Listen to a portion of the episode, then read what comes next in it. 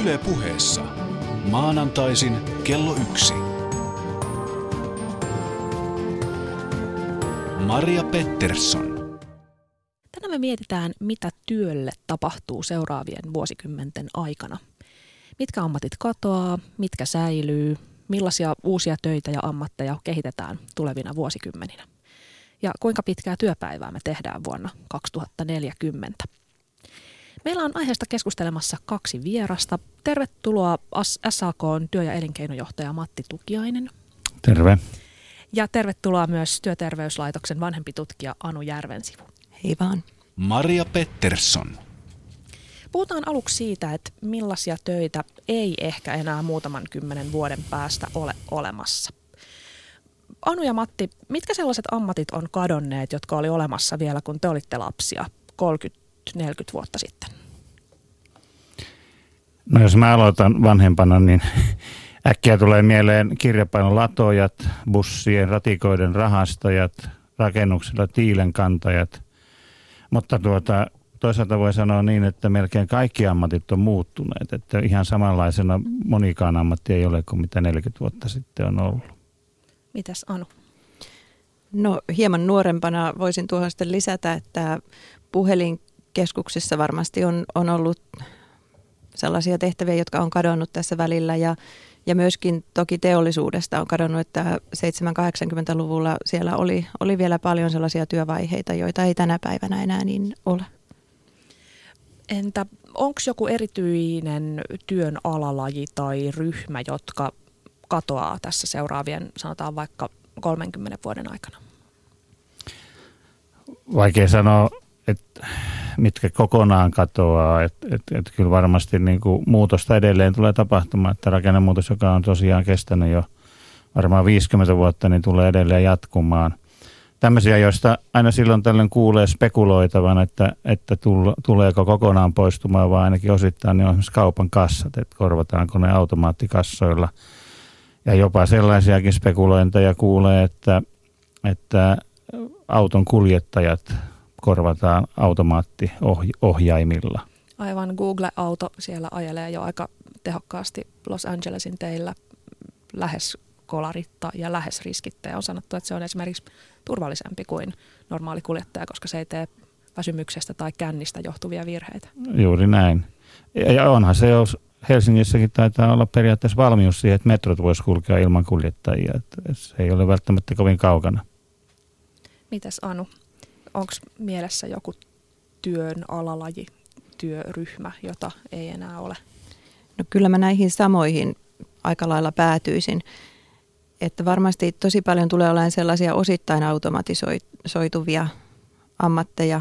Sitten voidaan puhua jo, jo sellaisistakin ammattikunnista kuin lääkärit tai juristit, että joiden työhön kuuluu paljon sellaisia vaiheita, joita pystytään automatisoimaan, mutta ei luultavasti kuitenkaan ainakaan kovin nopeasti kokonaan. Täällä Yle Puheen nettisivuilla nimimerkki Kylmää kamaa kommentoi. Robottien kehittyessä yhä enemmän ihmismäiseksi ja täydellisemmiksi ne valtavat ensin alaa suhteellisen matalaa koulutusta vaativilta aloilta, kuten avustus- ja auttamisammateista.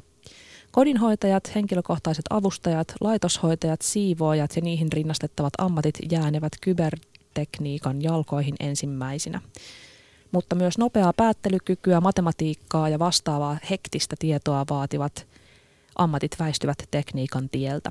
Voisin kuvitella, että esimerkiksi tilastotieteilijöistä jokunenkin lähtee kilometritehtaalle. Miltä kuulostaa?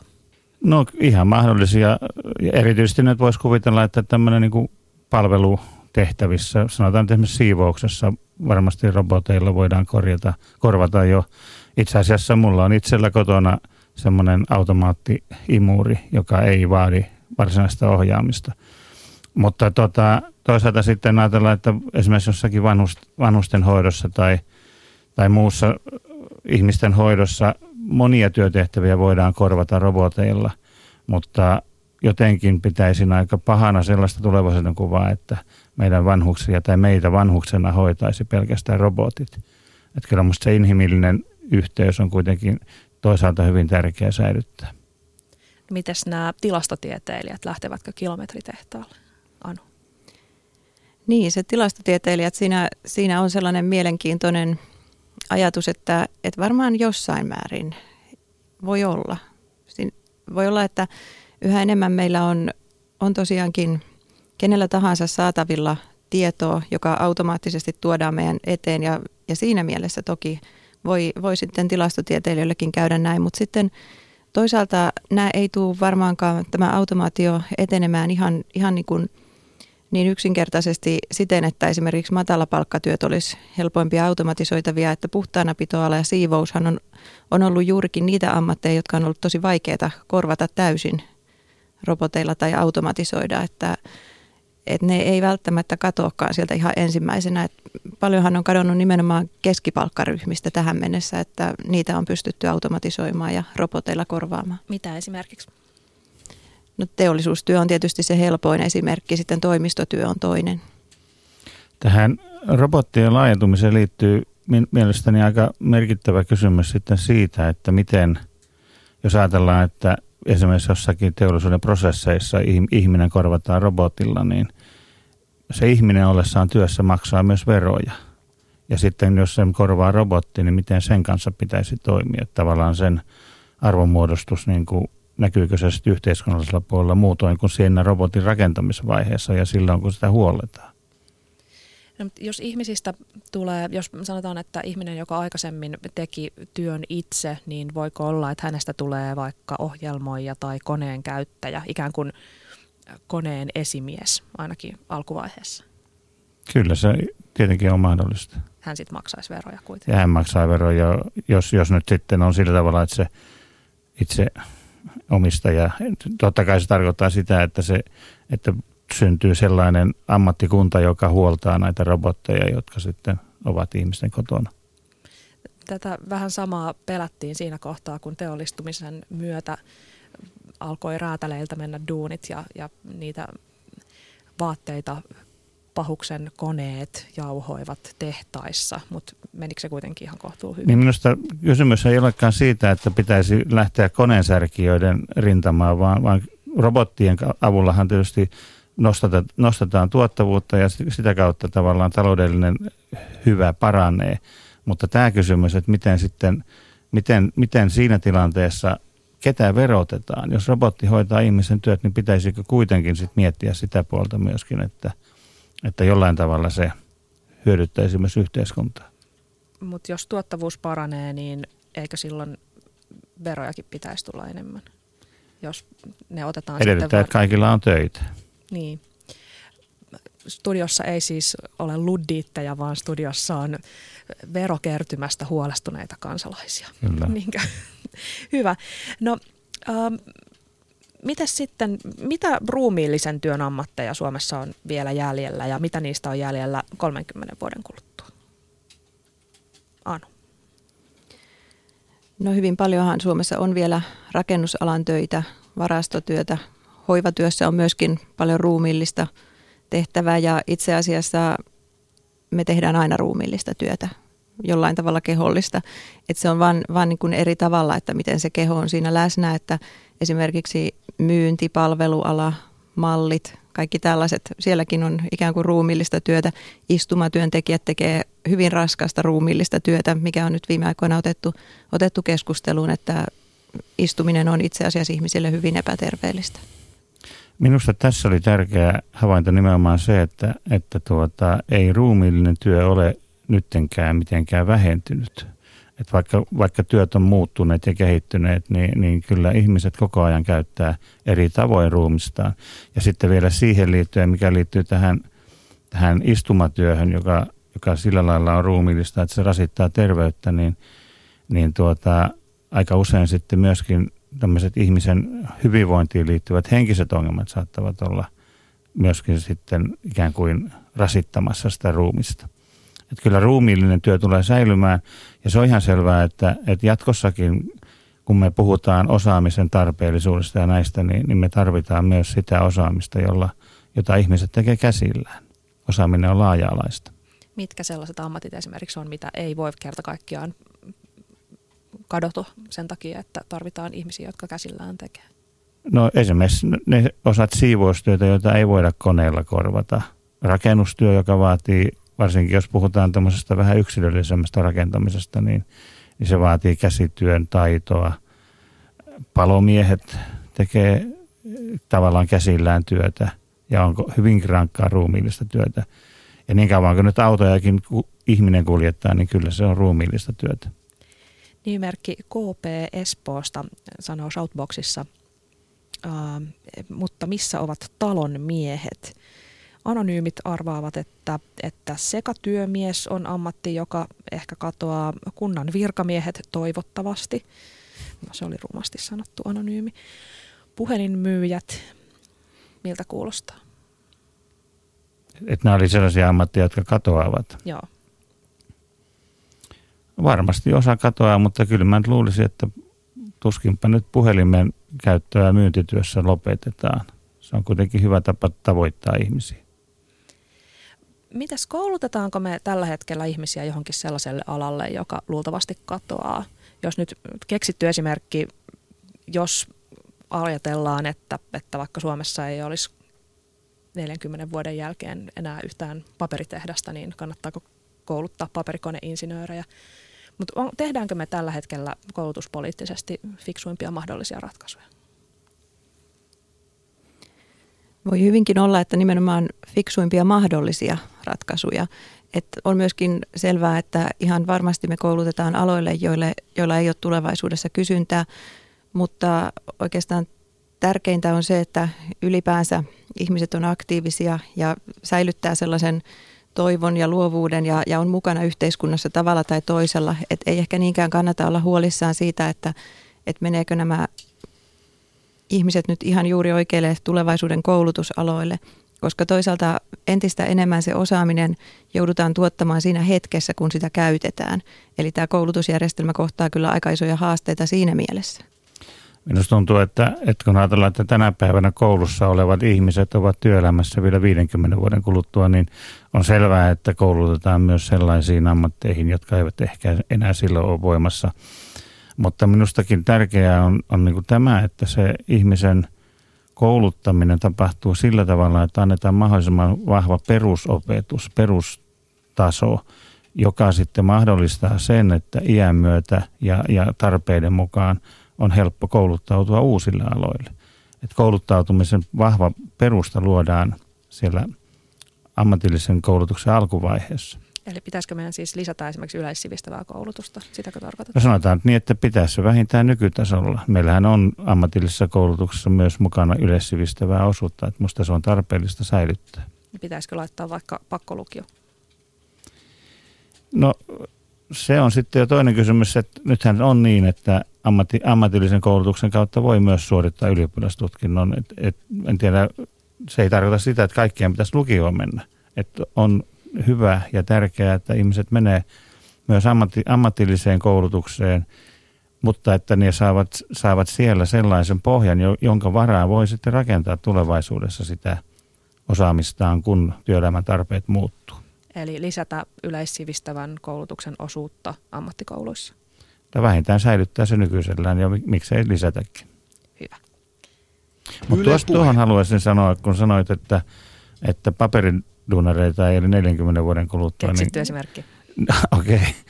Niin, niin haluaisin kuitenkin sanoa, että, että paperiteollisuus, vaikka se on Suomessa menettänyt paljon työpaikkoja, niin on edelleenkin yksi Suomen kantavia kivijalkoja ja tulee varmasti säilymään vielä jatkossakin. Yle puheessa.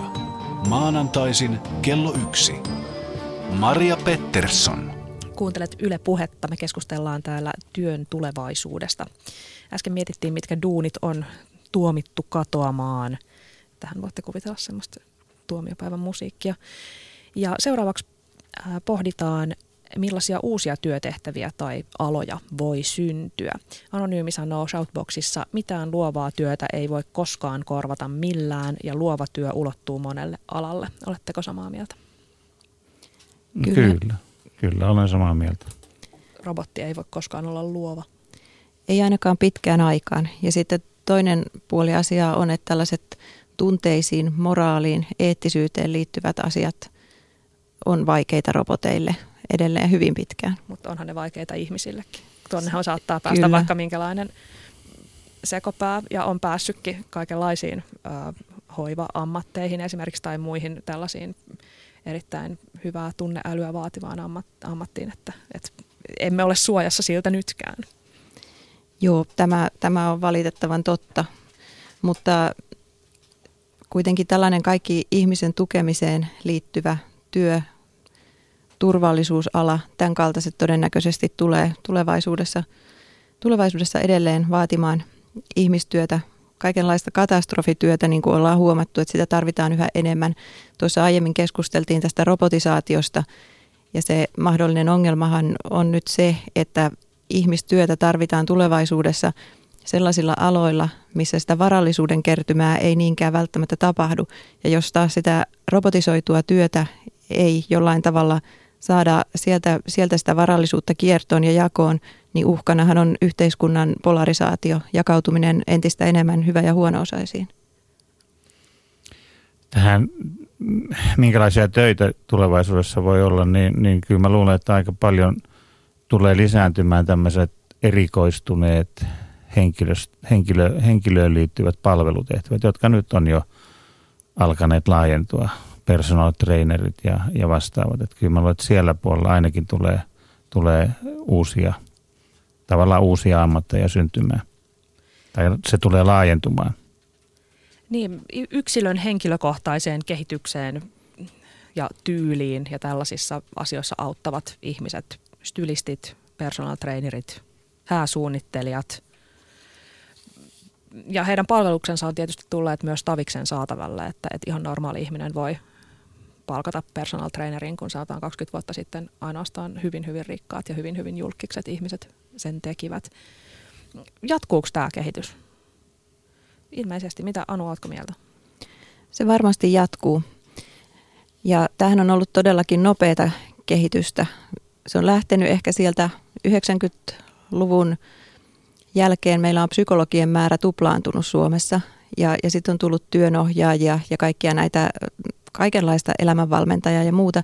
Ja varmasti jatkuu edelleen, koska tietyllä tavalla ihmisten on entistä vaikeampi luovia ja löytää sitä tietänsä tässä nykyyhteiskunnassa, mutta ei näkään ole sellaisia pitkässä juoksussa sitten taas sellaisia ammatteja, että voisi ajatella, että ne olisi jotain varmaa työtä, koska myöskin sinne sitten tämä automaatio saattaa tulla, että me, me entistä enemmän itsepalveluna ja erilaisen tekniikan välityksellä saadaan tietoa esimerkiksi omasta kehostamme ja, ja osataan sitten tehdä taas ratkaisuja itse. No onko esimerkiksi lääkärit yhä turvassa? Lääkäreille löytyy töitä ad infinitum. Mitä mieltä olette? No voisi kuvitella, että kaikki sellainen, jossa hoidetaan ihmisen niin kuin sellaista tilannetta, joka ei ole toivottava, eli sairautta tai, tai jotain vastaavaa, niin – tuskinpa niitä nyt robotit pystyy hoitamaan. Stylistit, personal trainerit, hääsuunnittelijat, mitä, millaisia ammatteja voisi tällaisille aloille syntyä jatkossa? Jotain esimerkkejä. Mä itse kuulin, Yhdysvalloissa on ilmeisesti tämmöinen uusi ää, työ, ammattinimike kuin hyvän tekeväisyyssuunnittelija. Ja hän toistaiseksi, heitä ei ole kauhean paljon, mutta heidän tehtävänsä on siis arvioida, että mihin ihmisten, jotka antaa paljon rahaa hyvän tekeväisyyteen, niin kannattaisi sitä antaa, mille järjestöille, mihin paikkoihin, mihin sitä kanavoidaan sillä tavalla, että A, sille tulee mahdollisimman hyvä tuottosuhde ja sitten B, että se on näille suurlahjoittajille ja heidän imagon kannaltaan hyvä. Että kannattaako antaa punaiselle ristille vai jollekin eläinpelastusporukalle vai, vai miten ne kannattaa jaata. Eli ne on tavallaan niin kuin konsultteja, jotka auttavat ihmisiä. Voisi kuvitella, että tavallaan tämmöinen personal trainer-ajattelu voi laajentua. Voi, voi tulla tämmöisiä konsulttityyppisiä tehtäviä tai töitä, jossa, jossa tämä työntekijä suunnittelee jonkun ihmisen lomanviettoa. Ottaa siinä huomioon liikunnalliset tarpeet, lepäämisen tarpeet ja kaikki tämmöiset. Että kyllä kaikki tämmöinen yksilöllinen palvelu varmasti tulee – lisääntymään, mutta olen sitä mieltä toisaalta, että ei niistä ehkä kuitenkaan mitään niin kuin laajojen joukkojen työtä mitenkään riitä, koska kuitenkaan niitä passattavia ei niin kauheasti ole. Sanokaa jotain sellaisia duuneja, joita ei ole vielä olemassa ainakaan Suomessa, mutta joita voitaisiin nähdä seuraavien muutaman kymmenen vuoden aikana. Anu. No, tämä on kyllä aika vaikea kysymys keksiä, keksiä ihan suorastaan sellaisia ammatteja, mitä, mitä tota voisi olla, mutta ei vielä ole. Et kyllä mä lähtisin just tuolta samalta linjalta, että nämä tällaiset henkilökohtaiset palvelut ja, ja sitten tosiaan, että mitä, mitä liittyen siihen, että ihmiskunnalla on jonkun verran nyt haasteita käsissä ihan, ihan tämän ekologisen tilanteen ja maapallon tilanteen takia, että sinne näihin sektoreihin voi kehittyä hyvinkin paljon kaikenlaista työtä. Millaisia esimerkiksi, millaista työtä? Ainakin mulle tulee mieleen, mä en tähän osaa vastata, mitä sä kysyit, mutta, tai siis mitä nyt kysyt, mutta että tähän alkuperäiseen kysymykseen, niin, niin tietysti jos on niin, että erilaiset niin kuin robottijärjestelmät, robo, robotit korvaa ihmisiä, tai no sanotaan nyt esimerkiksi, että kassakoneet tulee automatisoiduksi, niin, niin totta kai siihen vaaditaan ehkä vähän erilaista huolto ja, ja kunnossapitotyötä. Tämän tyyppiset työt varmaan on sellaisia, mitä nyt ehkä ei vielä ole. Tai tavallaan on, mutta nekin kehittyy siis sellaisiksi, että siinä hoidetaan sitä koko, robot, koko robottia eikä vain sitä osaa. Ja varmasti tuohon, jos, jos jatkaa tuosta, niin, niin tällaisia robottien opettajia ehkä jossain määrin tulee, että, että jotka opettaa esimerkiksi roboteille juurikin näitä emotionaalisia, eettisiä asioita. Ainakin jotenkin toivoisin, että robotteihinkin näitä tämän tyyppisiä ominaisuuksia kehitettäisiin. Eli ohjelmoijia ja tutkijoita. Niin, omalla tavallaan ohjelmoijia, mutta vähän erilaisia ohjelmoijia kuin ehkä tähän asti on ollut. Roboteissa tehdään inhimillisempiä. Sinänsä mielenkiintoinen ajatus. Niin, ja, ja mitä tapa, onko, voiko robotti olla inhimillinen ja tarvitsen olla inhimillinen. Inhimillisyyteenhän kuuluvat myös heikkoudet, jotka olisi nyt mahdollista niin kuin tästä kokonaan karsia.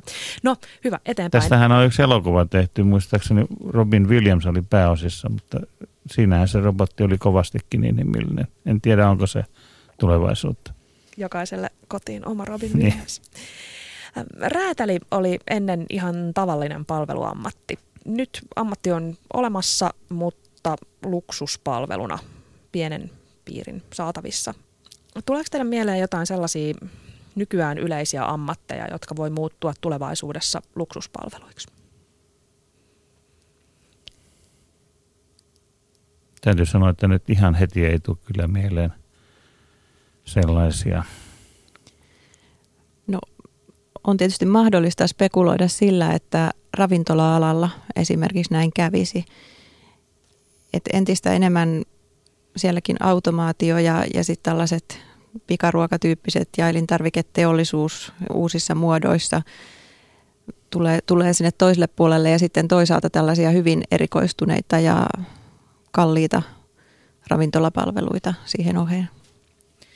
No entäs sitten toiset ammatit muuttuu luksuksesta hyvinkin tavallisiksi? Sanotaan, että sata vuotta sitten vaikka tosi tosi harva yläluokkainen nainen saattoi käydä kampaajalla ja nyt kyllä melkein kaikki käy ainakin joskus kampaajilla naiset. Okei, miesten parana jo parturissa sen sijaan on kokenut jotenkin toisinpäin. Eli se on muuttunut yleisestä luksukseksi. Mutta mitkä sellaiset ammatit, jotka nyt on harvojen herkkua, voi sitten tulevaisuudessa yleistyä? No ehkä just nämä tämmöiset henkilökohtaisiin palveluksiin tai palveluihin liittyvät asiat. Minusta tuntuu, että personal trainerkin on vielä tällä hetkellä kohtuullisen – kohtuullisen kapean ihmisryhmän käytettävissä ja ehkä sitten vielä nämä tämmöiset pidemmälle menevät treenerit, jotka sitten huolehtii esimerkiksi lomaajärjestelyistä tai lasten harrastuksista tai kaikkea tämmöistä muuta, niin semmoiset voivat tietysti laajata. Arveletko Matti, että sulla on 20 tai 30 vuoden kuluttua personal trainer vai onko hänellä joku toinen nimike? ja voi olla, että, että Täytyy sanoa, että toivottavasti se asuu jo kotona se treeneri. Shoutboxissa Anonyymi kommentoi, Suomessa kannattaisi tehdä downshiftaussuunnitelma takaisin alkutuotantoon, luomu sitä ja tätä, puuseppiä, maatila ja elämysmatkailua. Onko näin, Anu? No varmasti myös tällaista, että yleinen trendihän on nyt kuitenkin se, että moninaistuu ja hajanaistuu kaikki, että, että entistä enemmän on kaikkia, kaikkia niin kuin moninaisia ammatteja ja tehtäviä ja nämä varmaan mahtuu sinne sekaan, mutta tuskin, tuskin ihan näillä sitten kuitenkaan pystytään jatkossakaan elämään. Niin musta tuntuu, että tämä, on, tämä saattaa olla just sellaista ehkä tulevaisuudessa luksusta, että joillakin on varaa siihen niin merkittävään downshiftaukseen, että ei enää käy niin kuin normaalissa työssä. Mutta valtaosa ihmisistä kuitenkin edelleen laskee sen varaan, että elämä, elämä, elämässä mennään niin kuin eteenpäin. Että mä en ainakaan toistaiseksi lähtisi vielä talouskasvusta luopumaan ja, ja ikään kuin korvaamaan sen sillä, että mennään puusepän hommia tekee mökille. SAK ei kannata puuseppä, sitä, että kaikki ryhtyy puusepiksi? No siis puusepät on tärkeä ammatti kyllä, mutta en, en sitä oikein pidä näköpiirissä järkevänä, että, että kaikki alkaisivat puusepiksi tai kalastajiksi tai mitä niitä nyt onkaan. Maria Pettersson. Yle Puhe. Me keskustellaan täällä Yle Puheella työn tulevaisuudessa. Studiossa meillä on SAK työ- ja elinkeinojohtaja Matti Tukiainen ja Työterveyslaitoksen tutkija Anu Järvensivu. Anu, sä oot mukana työ- ja elinkeinoministeriön Työelämä 2020-hankkeessa. Lyhyesti, millaista työelämää on vuonna 2020? No vuoteen 2020 on toisaalta kuitenkin niin vähän aikaa, että työelämä on varmasti aika paljon vielä nykyisen kaltaista, että, että sellaiset niin sanotut uuden työn piirteet varmaankin on vahvistunut jonkun ver- verran. Mitä ja on sitten, uuden työn piirteet? Jos ajatellaan, niin se on sellaista ehkä aika mobiilia, liikkuvaa työtä. Tehdään erilaisissa työyhteisöissä paljon teknisillä digitaalisilla välineillä – ajalla ei ole enää niin merkitystä, paikalla ei ole merkitystä, että missä, missä sitä työtä tekee. Varmaan tällainen on vahvistunut, mutta edelleenkin niitä vanhan työnkin piirteitä, sellaisia 80-90-luvun työelämän piirteitä varmasti on vuonna 2020. Mitkä on 80- ja 90-luvulle ominaisia työn piirteitä? Se on ollut, ollut sitten taas tällaista paljon säännellympää ja ennalta arvattavampaa työelämää. Että on, on esimerkiksi tehty tietyssä paikassa aina hyvin paikkasidonnaisesti työtä ja, ja tiettyinä kellonaikoina ja, ja sillä ajalla on ollut suuri merkitys, että pitää juuri tie, tietyllä kellon lyömällä olla sillä työpaikalla ja poistua taas tiettyyn aikaan. Varmaan, varmaan tämän tyyppinen työ kyllä sitä vielä 2020 epäilemättä on, mutta toki, toki toivon, että yleisesti ottaen työnteon mielekkyys on lisääntynyt ja ihmiset on tehnyt enemmän sellaisia – ratkaisuja, jotka on omiaan kasvattaa sitä omaa työn merkityksellisyyttä ja, ja kokevat voivansa tehdä sellaista työtä, jolla on yhteiskunnalle merkitys ja, ja, ja itsekin voi hyvin siinä työssä. Onko tämä kaikkien saatavilla vai onko tämä luksusta, että voi itse päättää ajan ja paikan, missä työtä tekee?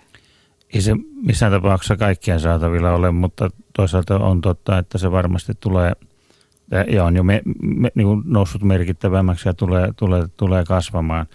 Mutta että musta hirmu tärkeä asia, asia niin kuin työelämässä kaiken kaikkiaan on se, että oli se työ nyt sitten tämmöistä prosessityötä tai sitten tämmöistä itse päät, niin kuin semmoista, että voi itse suunnitella työnsä ja sitä voi tehdä etätyönä ja näin päin pois, niin on se, että, että siinä työssä kokee mielekkääksi sen olemisen ja, ja, ja, ja työn tekemisen. Niin tavallaan mä luulen, että aika lailla paine, paine ja, ja tarve siihen, että tämä työelämän sisältö on entistä motivoivampaa, niin tulee kasvamaan. Ihmiset entistä enemmän vaativat sitä, ne eivät suostu enää tekemään pelkästään sitä, niin kuin sanotaan, perinteistä vaihetyötä. Eli ihmisiä pitää maanitella käymään töissä? Pitää motivoida. Ja se, sehän liittyy aika lailla siihenkin kysymykseen, mistä – tänäkin päivänä paljon Suomessa puhutaan, että miten ihmiset jaksaisivat pitempään työssä. Että se täytyy olla se työ, kun samaan aikaan kun meidän työtahti kiristyy ja tuottavuustarpeet kasvaa, niin pitää panostaa siihen, että ihminen kokee mielekkääksi sen työn ja jaksaa tehdä sitä työtä ja sitä kautta maksaa veroja yhteiskunnalle. Olisiko se, että ajan ja paikan merkitys vähenee, niin siinä on kiistämättömiä hyviä puolia, mutta, mutta näen siinä myös kyllä huonoja puolia. Anu, mitä te olette niistä pohtineet työryhmässä? No se on tietenkin aina, aina uhka ja mahdollisuus, että jos ihminen saa itse säädellä esimerkiksi työaikaansa, mutta toisaalta se, että mitä enemmän siihen on oikeasti sillä ihmisellä vaikutusmahdollisuuksia, niin kyllä se yleensä, yleensä on hyvä asia. Että se sehän ei ole tietenkään tavoiteltava tilanne, että ihmisen ikään kuin täytyy tehdä aina työtä ja vastata kaikkiin työsähköposteihin ihan milloin tahansa, mutta, mutta että sellainen joustavuus siinä työn rytmittämisessä olisi tosi tärkeää. Ja tässä tullaan sitten näihin personal trainereihin ja muihin life coacheihin, että, että jos ihmiset ei itse kykene hallitsemaan sitä omaa elämäänsä ja, ja ottamaan sitä työuraa ja, ja työelämää ja työtehtäviä paremmin haltuun, niin varmaan tarvitaan juuri niitä, jotka sitten koutsaa. Ja tänä päivänä hän työnohjaajat tekee jo paljon tämän tyyppistä työtä. Ja eikö tämä henkilöstöala ylipäätään ole kasvanut kymmenien vuosien aikana aika merkittäväksi, siis ottaen huomioon mitä se oli vaikka 50-luvulla, niin, niin tämäkö kehitys jatkuisi? Joo, kyllä, kyllä siis tässä mielessä joo. Eli työelämä muuttuu sellaiseksi, että ihmisiä täytyy, tarvitaan ainakin jossain vaiheessa life coacheja ja, ja erityisiä ammattilaisia opettamaan ihmisille, miten tätä uuden, uuden tapaista työtä tehdään. Jossain määrin varmaankin näin. Et sitten toisaalta kyllä mä luotan myöskin tähän nuoreen sukupolveen, että, että he on elänyt kuitenkin oikeastaan vaan tässä nykyisessä yhteiskuntamallissa ja, ja hyvin paljon tässä uudessa työelämän logiikassa, jolloin heillä saattaa olla paremmat valmiudet alun perin jo hallita sitä omaa työntekemisen tapaa.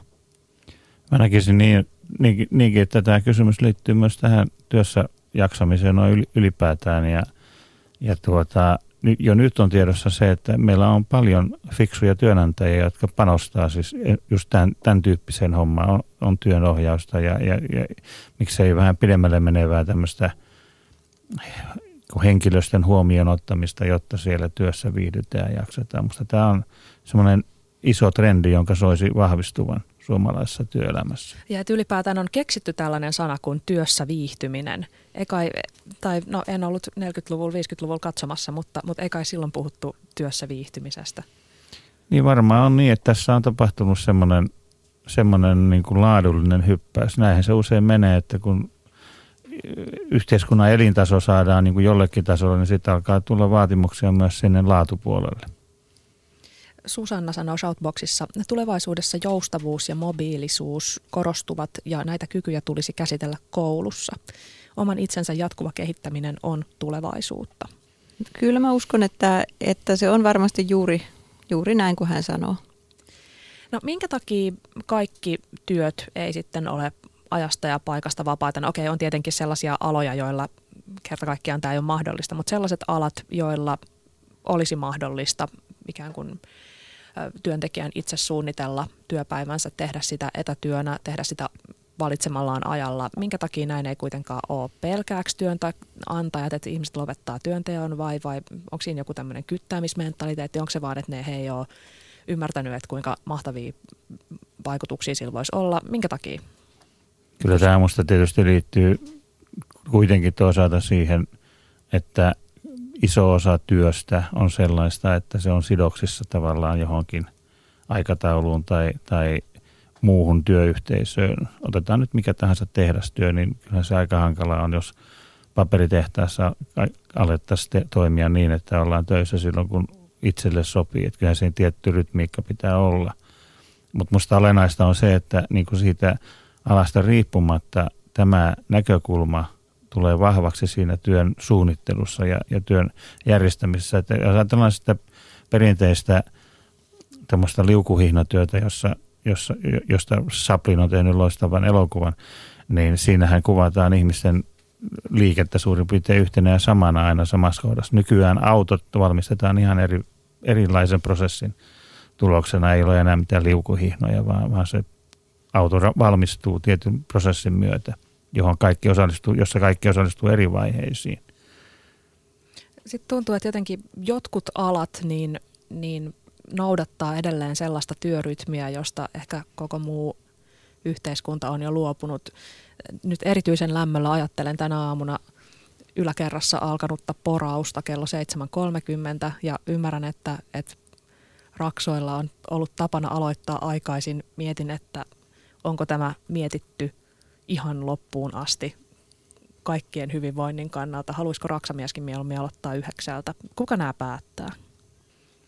Jaa, kyllähän se työaika duunarin työpäivä alkaa seitsemältä, joo, toimihenkilö kahdeksalta ja ehkä johtajien yhdeksältä. Että kyllähän toi on ihan totta, että, että tavallaan tätäkin voisi uudelleen arvioida.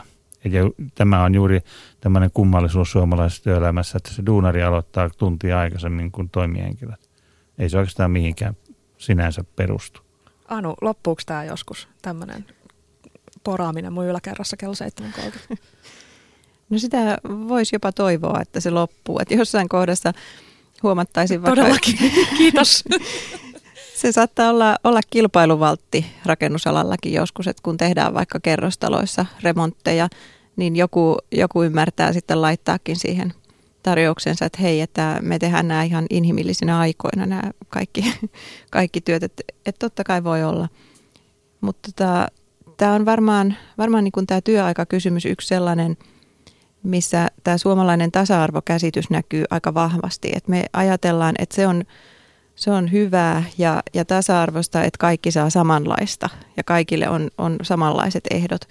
Että kun varmaan joudutaan kuitenkin nyt tekemisiin sen asian kanssa, että tasa-arvo onkin moninaisuutta ja erilaisuutta ja sitä ihmisen tilanteen huomioon ottamista ja tämän tyyppisiä asioita. Ja silloin esimerkiksi nämä työaikakysymykset, ne, ne ei enää, enää voi mennä ihan samalla tavalla, että et tota, kyllähän siinä on kysymys kuitenkin monilla aloilla tällä hetkelläkin jo luottamuksesta ja ehkä myöskin, myöskin toisaalta siitä, että miten työkaverit hyväksyy sen, että jollakulla on enemmän oikeuksia tehdä etätyötä vaikka kuin toisilla jostain elämäntilanteeseen liittyvistä syistä.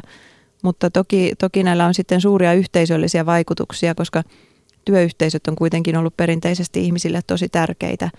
Eli jos me tehdään töitä kovin eri aikoina ja eri paikoissa, niin siinä äkkiä menetetään sitten sellaiset hyvät yhteistyösuhteet ja, ja tämän tyyppiset asiat. Tai ainakin ne muuntuu erilaisiksi. Niin ja tuohon yläkerran poraukseen voisi sanoa, että eihän se sitä tarkoita, että jos siellä työt aloitetaan jo vähän aikaisemmin, että se poraaminen täytyy aloittaa jo silloin puoli kahdeksan aikaa. Että sekin on tietysti järjestelykysymys ja liittyy sitten tietysti muihin kuin niihin varsinaisiin työntekijöihin. Aivan, kuulitteko siellä yläkerrassa? Shoutboxissa nimimerkki Huilu sanoo, jos saadaan murrettua työn ja toimeentulon välinen kohtalon yhteys, voidaan työtä käsitellä vapaamuotoisempana toimintana. Tapahtuuko työn ja toimeentulon välinen yhteyden murtuminen piankin? No me olemme työliike ja lähdemme siitä, että, että työ on ensisijainen tapa ihmisen ansaita elantonsa ja kaikki nämä pyrkimykset, jossa, jossa tämä yhteys pyritään irrottamaan tai rikkomaan, niin, niin on sillä tavalla hankalia, että tulevat yhteiskunnalle niin kalliiksi, että tällä, tällä tietoa sellaiseen meillä ei varaa ole. Perustulo ei kuulosta hyvältä. No ei, ei kuulosta. Maria Pettersson. Puhutaan hetki moniosaamisesta vastaan yleispätevyydestä. Onko jatkossa käyttöä enemmän sellaisille ihmisille, jotka osaa yhdestä asiasta kaiken vai sellaisille, jotka osaa vähän kaikkea. SAK on työ- ja elinkeinojohtaja Matti Tukiainen, työterveyslaitoksen tutkija Anu Järvensivu. No mä en tätä kysymystä mielelläni asettaisi noin, vaan mä näkisin sen mieluummin niin, että, että me tarvitaan tietysti monilla aloilla syvää asiantuntemusta ja se on tarpeellista, mutta sillä pitää olla vahva yleis pohja, mistä oli aikaisemmin puhe, että yleissivistyksen pohja pitää olla vahva, jotta voi sitten myös oppia uusia asioita kohtuu helpolla. Et musta on ihan selvää, että kyllä moniosaamista tai syvällistä osaamista tarvitaan, mutta tarvitaan myös semmoista laajaa taustaa, yleissivistystä, jonka pohjalle se rakentuu. Mulle jotenkin näyttää siltä, että, että erikoisalan osaajia tulee vastaan enemmän enemmän. Tai joku Hans Lankari tai joku just yleismies, mistä Shoutboxissakin oli puhe, niin oli jossain vaiheessa ihan mahdollisia ammatteja. Ja nyt tuntuu siltä, että jos vaikka auton korjaajat erikoistuu vaan tiettyyn merkkiin, että kun vie Bemarin jota mulla ei siis ole, mutta jos olisi Bemari ja veisi sen paikkaan, joka on erikoistunut vaikka Fiatteihin, niin, niin ei ne kauheasti osaa sille tehdä. Mutta tämä on mutufiilis. Anu, joka on ihan oikeasti näitä asioita tutkinutkin, niin, niin onko mitään tällaista onko, onko tutkimusta tämän mutun tueksi tai sitä vastaan?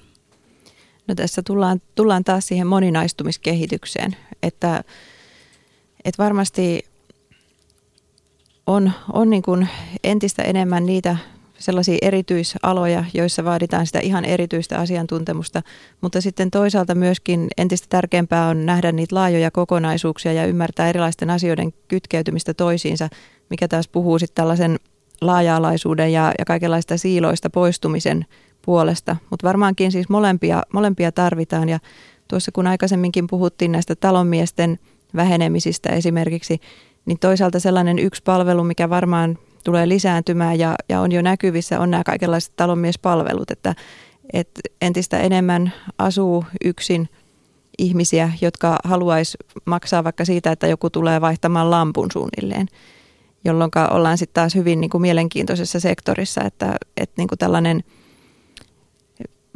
jonkinlainen pieni remonttiosaaminen tai, tai muu tällainen voi hyvinkin työllistää ihmistä – ja se ei tarvi mennä kovin pitkälle silloin, että ei tarvi olla mikään erikoisosaaja vielä. Usein sanotaan, että ei ole enää olemassa sellaisia työpaikkoja, joihin ihminen saattaa mennä aikaisemmin pelkällä keskikoulupohjalla, että ojankaipuuhommat ja sellaiset on jotenkin historiaa. Nyt kouluttamattoman on entistä vaikeampi löytää töitä. Onko näin? No kyllä tämä on musta ihan selvä trendi, että, että kyllä, kyllä tänä päivänä, jos haluaa työelämässä – saada ensinnäkin töitä ja, ja pysyä töissä, niin kyllä jonkunlainen pohjakoulutus on tarpeen. Että sellainen ihan, ihan niin kuin ilman mitään koulutusta oleva työ, niin, niin se on juuri sitä, joka on aika lailla kadonnut, kuten nyt esimerkiksi pensa-asemien tuulilasin pesijät tai, tai tankkaajat tai sitten just joku ihan käsillä, käsityönä tehty ojankaivu, niin kyllä sitä aika harvoin enää käsillä kaivetaan tai lapiolla kaivetaan. Ai mä taas ajattelin, että jotenkin nämä aika monet uusista, niin sanotusti uusista ammateista, tyyliin baristat tai kynsiteknikot tai muut, niin, niin on juuri sellaisia, jotka vaatii aika lyhyen koulutuksen. Toki niitä voi osa opiskella pitkäänkin halutessaan, mutta et periaatteessa lyhyt tai hyvinkin lyhyt koulutus ja sitten opitaan lisää ja harjaannutaan töissä. Joo, siis tämä on yksi puoli asiaa, että esimerkiksi – harrastuksestahan tulee monelle nykyään ammatti. Et ehkä keskeistä ei ole se, että missä sen osaamisen on hankkinut. Et sillä on entistä vähemmän merkitystä. Et tärkeintä on se, että osaa asioita. Monet, monet saattaa jotain liikuntaan liittyviä ammatteja esimerkiksi tänä päivänä kehitellä. Jos ajatellaan vaikka jotain pelialaa, niin tuskin sekä on koulutusjärjestelmän kautta noussut meidän vahvuudeksi. Niin sitten tässä on tietysti se, että totta kai sen ammatin voi oppia muutakin kuin ammattikoulussa. Sen voi oppia oppisopimus oppisopimuksessa tai tämän tyyppisessä yhteydessä. Mutta mä edelleen peräänkuulutan sitä, että siis on tarpeen oppia jokin ammatti ja sitten toisaalta, jotta sen ammatin kanssa voi pärjätä läpi elämän, niin olisi hyvä, että olisi kohtuullisen vahva yleissivistävä pohja, jonka varaan sitten rakentaa. Mitä kynsiteknikko esimerkiksi tekee lukiokoulutukselta? Totta kai siitä on varmasti iloa ja hyötyä työn ulkopuolella ja miksei toki työssäkin, mutta, mutta siinä vaiheessa, jos, kun ihminenhän ihan, voisi, kuka tahansa vaihtaa työtään, Anu ehkä tuntee paremmin tilastoja, mutta eikö ole niin, että pari, kolme kertaa vähintään ihminen vaihtaa ammattiaan noin keskimäärin, niin, niin jossain vaiheessa kynsiteknikko ehkä kyllästyy siihen kynsien laittamiseen ja haluaisi tehdä jotain muuta, jos sille on minkäänlaista pohjasivistystä, niin se on kovin vaikea löytää sitä uutta alaa. Tai saa fudut pätkätyösuhteestaan. Niin tai siis pätkätyösuhde loppuu. Onko näin? Anu, tullaanko jatkossa vaihtamaan töitä useammin? Onko jo nyt niin siis? Toi kuulosti musta jännittävältä. Varmaan pitää paikkansa, mutta, mutta että esimerkiksi mun vanhempien sukupolvi niin, niin ei kyllä ole vaihtanut ammattia kolme kertaa elämässään. Joo, kyllä ihmisillä tulee olemaan entistä enemmän erilaisia työsuhteita elämänsä aikana, mutta se mikä on mielenkiintoista näyttää siltä, että ihmisillä tulee olemaan myöskin kaikenlaisia työsuhteita yhä enemmän yhtä aikaa.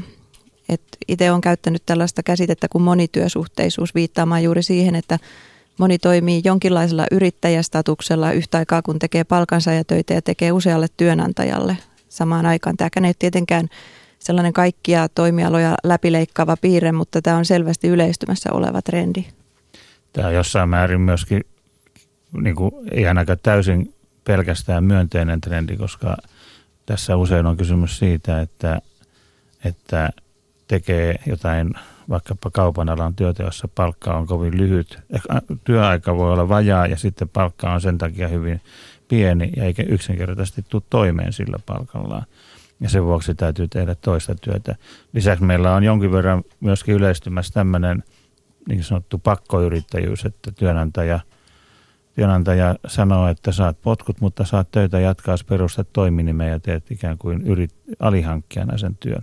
Nämä ei ihan ole musta kovin hyviä trendejä myöskään työelämässä.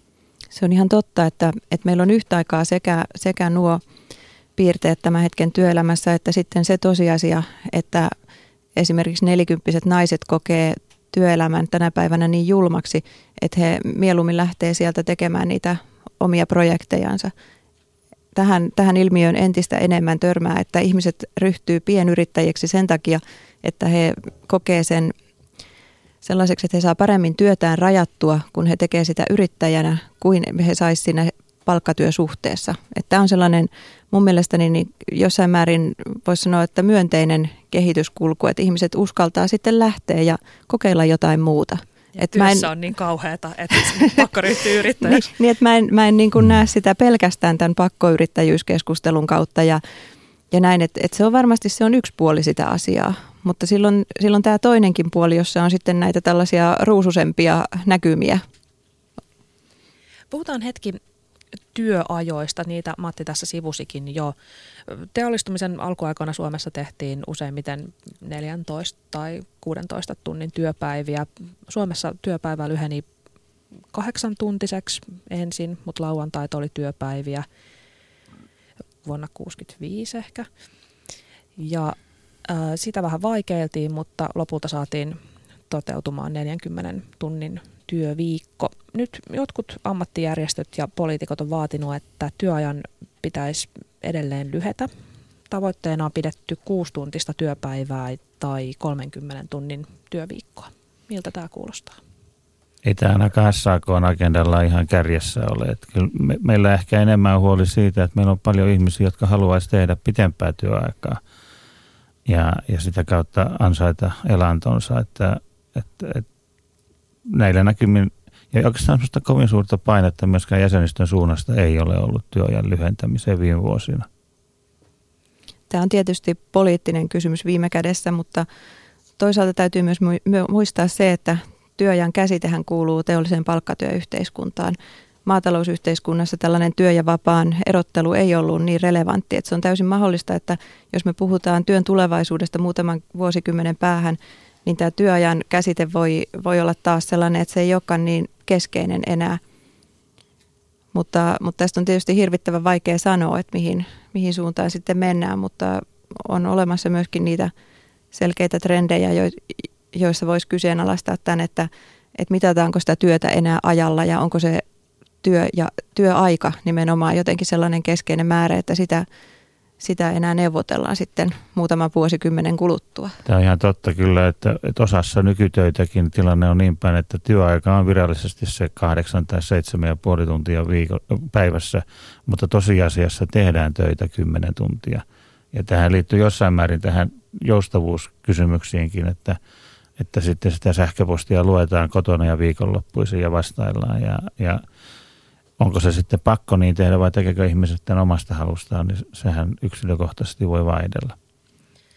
Juhana Vartiainen valtion taloudellisesta tutkimuskeskuksesta Vattista sanoi viime vuonna, että, ja siteraan, ihmisten pitää tehdä töitä enemmän. Työuraa pitää pidentää molemmista päistä, työpäivät voivat olla pidempiä – Muiden kustannuksella elämistä on vähennettävä. Suomen huoltosuhteelle on yksinkertaisesti tehtävä jotakin.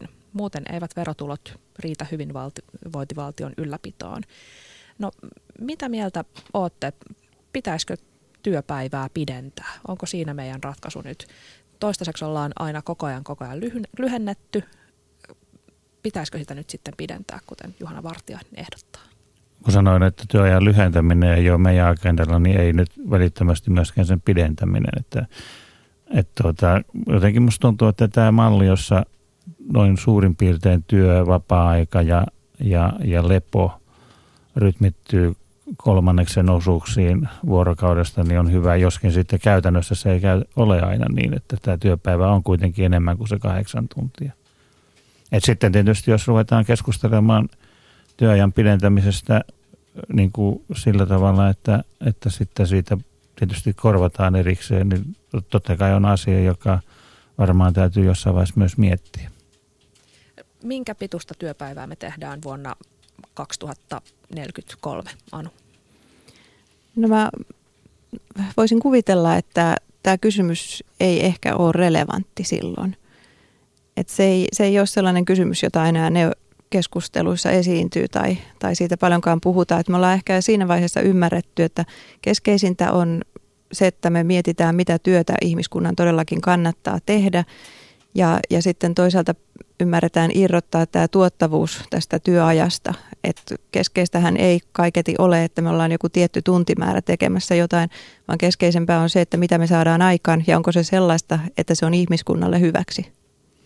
Toisaalta on niin, että kyllä mä on myönnä, että muutoksia tässä voi tapahtua, mutta kyllä iso osa työstä jatkossakin on enemmän tai vähemmän sidoksissa siihen, että ollaan vaikkapa nyt jossain kaupassa tai, tai jossain tehtaassa, jossa tehdään tietyn prosessin mukaista työtä. Että ei, se, ei tässä koko ihmiskunta kyllä vapaudu työajan käsitteestä.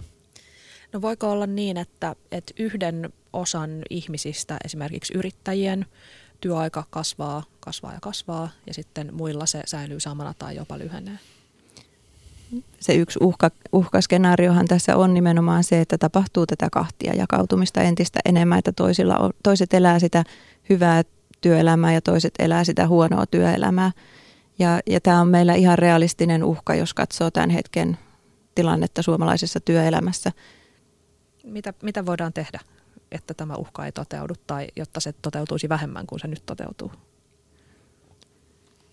No pitää ainakin huomata ensinnäkin se, että se, siinä ei riitä se, että keskitytään syrjäytymisen ehkäisyyn ja miettimään sitä toista päätä, vaan pitää ymmärtää se, että ongelma on se, että siitä keskeltä häviää esimerkiksi palkkarakennetilastoista keskiluokkaa, mikä, mikä repäisee yhteiskuntaa ikään kuin kahtia – jolloin siellä huonompi osaisilta häviää ne toivon näkymät. Ja se on yhteiskunnan kannalta sangen hankala tilanne. Minusta tähän, tämä, tämähän tavallaan peräänkuuluttaa solidaarisen palkkapolitiikan merkitystä. Että meidän pitää myös pieniä palkkoja pystyä korottamaan. Pitää olla valmiit maksamaan siitä palvelusta, joka saadaan silloin, kun joku ihminen tekee työtä. Että musta tämä, tämä kehitys niin on juuri niin uhkaavaa kuin Anu kertoi. Että musta tämä, tämä on ihan totta, että tavallaan teollisuuden työpaikkojen vähetessä niin tämä keskiluokka pienenee. No mainitsit pelialan, Matti, tuossa vähän aikaa sitten. On alkanut kukoistaa, ei nyt varsinaisesti ihan hirveästi vielä työllistä 2000 ja risat, ehkä lähempänä 3000 saattaa olla jo. Mutta kuitenkin kasvava ala. Helsinki on ehkä nyt just pelialan kuumin kaupunki maailmassa, mutta meillä on pieni ongelma. Ei ole tarpeeksi suomalaisia, joilla olisi tarpeeksi pelialan osaamista ja kuten Anu sanoi, sekin osaaminen mikä on, niin ei ole varmaan koulusta hankittua. Mitä meidän pitäisi nyt alkaa opettaa, jotta tämä tilanne ei toistuisi, kun, kun tulevaisuudessa tulee seuraava peliala tai mikä ala se nyt ikinä onkaan, niin, niin mitä pitäisi nyt alkaa opettaa enemmän jos katsotaan tulevaisuuteen? Mä en tiedä, mikä, mitä, mitä osaamista pelialalla tarvitaan, mutta kuvittelisin, että, että siinä insinööritaidoilla on merkitystä ja meillähän nyt joka tapauksessa sillä alalla on valitettavasti vapautunut työvoimaa, eli Nokian vaikeuksien takia insinöörejä on joutunut, tullut työttömäksi. Mutta se, mitä voitaisiin tehdä, en tätä asiaa mitenkään ta- tarkemmin tunne, mutta, mutta tämä pelin ja tavallaan tämmöisen leikinomaisen pelaamisen käyttö opetuksessa voisi olla ihan hyvä asia, koska se on myös tapa, jolla lapset, nuoret oppii erilaisia asioita hyvin tehokkaasti, kun ne pelaa erilaisia pelejä. Anu, onko joku semmoinen ala, jolle meillä ei tällä hetkellä vaan kouluteta tarpeeksi tai ollenkaan, joka voisi olla tulevaisuudessa työllistä ja iso tai keskisuuri? No oikeastaan tällaiset niin kuin peliala esimerkiksi, niitä tulee ja menee. Ja, ja entistä enemmän tosiaan meillä on se tilanne, että se osaaminen pitää pystyä hankkimaan nopeasti. Ja myös toinen puoli asia on se, että me hankitaan sitä osaamista globaalisti. Ja, ja tämä koko meidän työn kenttä on globaali. Eli, eli siinä mielessä ihmiset voi jonkun ajan kuluttua entistä vapaammin hankkia sen osaamisen jostain ihan muualta kuin Suomesta ja vastaavasti me Suomessa voida, voitaisiin myydä myöskin ulkomaille. Mutta mä en näe tätä, tai siis että on todella vaikea ennakoida hirveän pitkälle näitä, että mitä nyt pitäisi kouluttaa. Että enemmän pitäisi hoksata niitä mahdollisuuksia ja sitten miettiä just, että että mitä, mitä nämä tulevaisuuden skenaariot ihmiskunnalla on ja onko sellaisia asioita, joita meidän olisi nyt todella tärkeää tehdä ja ehkä, ehkä niitä, tehdä niitä koulutuspoliittisia valintojakin sitten sen mukaan. Kertokaa lopuksi vielä Matti Anu, säilyykö työn merkitys ihmisen identiteetin rakentajana sellaisena kuin se on nyt tai tuleeko siihen jotain muutoksia? Säilyykö se sellaisena, sitä on vaikea sanoa, koska se on nyt jo paljon muuttunut, mutta kyllä se säilyy ihmisen identiteetin rakentajana ja ihmisen elin, niin kuin elinolojen, tai raho, elinolojen rahoittajana. Ihminen todellakin haluaa tehdä työtä ja, ja tota, se on ihan selvää, että aina työ tulee olemaan osa ihmisen identiteettiä. Jos pitäisi nyt suositella, teillä on molemmilla 16-vuotiaat lapset, jos pitäisi suositella kouluttautumaan johonkin alalle, niin mitä suosittelisitte heille, riippumatta nyt siitä, mitä he itse haluavat? Taitaa haluta sinne kynsialalle. Mutta tuota, mä sanoisin, että perusopetu, peruskoulutus ensin kuntoon, riittävä yleissivistys ja sitten sellainen ala, mikä kiinnostaa, niitä on paljon. Mutta ainakin yhden voi mainita, niin hoitoalalla taatusti on töitä tulevaisuudessa. Kyllä mä kannustan ainoastaan ja vain siitä näkökulmasta, että miettii sellaisen itselleen merkityksellisen ja mielekkään alan ja tässä tapauksessa valinta on jo tehty ravintola-alan suuntaan. Onnea sinne. Ja paljon kiitoksia Anu Järven sivu, paljon kiitoksia Matti Tukiainen. Kiitos. Kiitos. Ja kiitos myös kuulijoille.